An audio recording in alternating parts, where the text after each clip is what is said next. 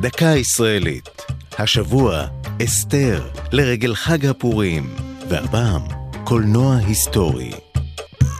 מ-1914, עת נבנה הראינוע הראשון בארץ, ועד כניסת הטלוויזיה לבתים, היו בתי הקולנוע בארץ חלון למתרחש בעולם הגדול.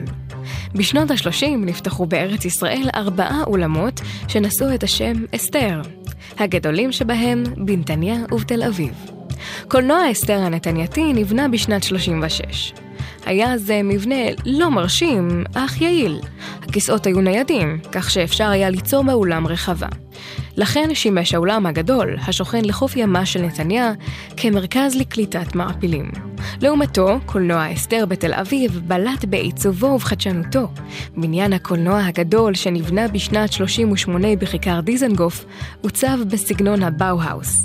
הוא כלל אולם קולנוע בין אלף מושבים, והוקרנו בו מיטב הסרטים ההוליוודיים של התקופה, ובראשם הסרט המצויר הראשון, שלגיה ושבעת הגמדים של דיסני.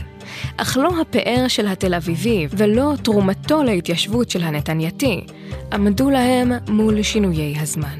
קולנוע אסתר של תל אביב הפך למלון המתקשט בכרזות קולנועיות, ואילו קולנוע אסתר של נתניה עומד בשיממונו ועתיד להרס, כמו רבים מבתי הקולנוע של התקופה.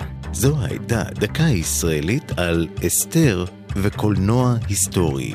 כתבה אחינועם קפון, הגישה עדן לוי, ייעוץ לשוני, הדוקטור אבשלום קור.